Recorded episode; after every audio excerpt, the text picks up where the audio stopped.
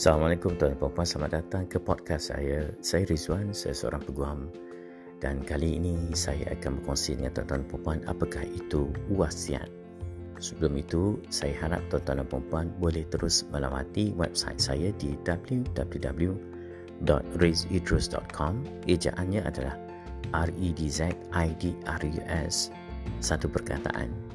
Tuan-tuan dan puan dari segi syarak, wasiat itu bermaksud satu pemberian ataupun sumbangan oleh seorang kepada orang ataupun pihak yang lain setelah pemberi itu meninggal dunia dan wasiat itu adalah dibuat sama ada melalui perkataan dan sama ada perkataan itu diucapkan ataupun ditulis.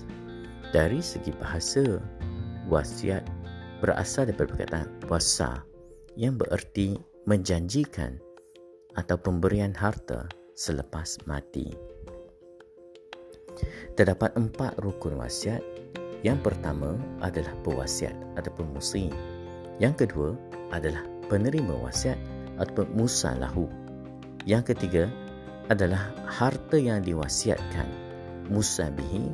Yang keempat adalah sirah ataupun ijab dan kabul. Ijab adalah pemberian atau lafaz pemberian. Kabul adalah penerimaan atau lafaz penerimaan.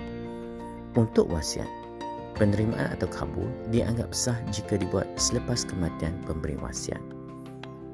Hibah dan wasiat adalah berbeza. Dengarkan perkongsian saya mengenai perbezaan hibah dan wasiat dalam posting-posting dari perkongsian saya yang akan datang. Teruskan mendengar podcast saya. Terima kasih kerana sentiasa menyokong saya. Saya Rizwan Idrus. Sehingga di episod yang lain. Assalamualaikum.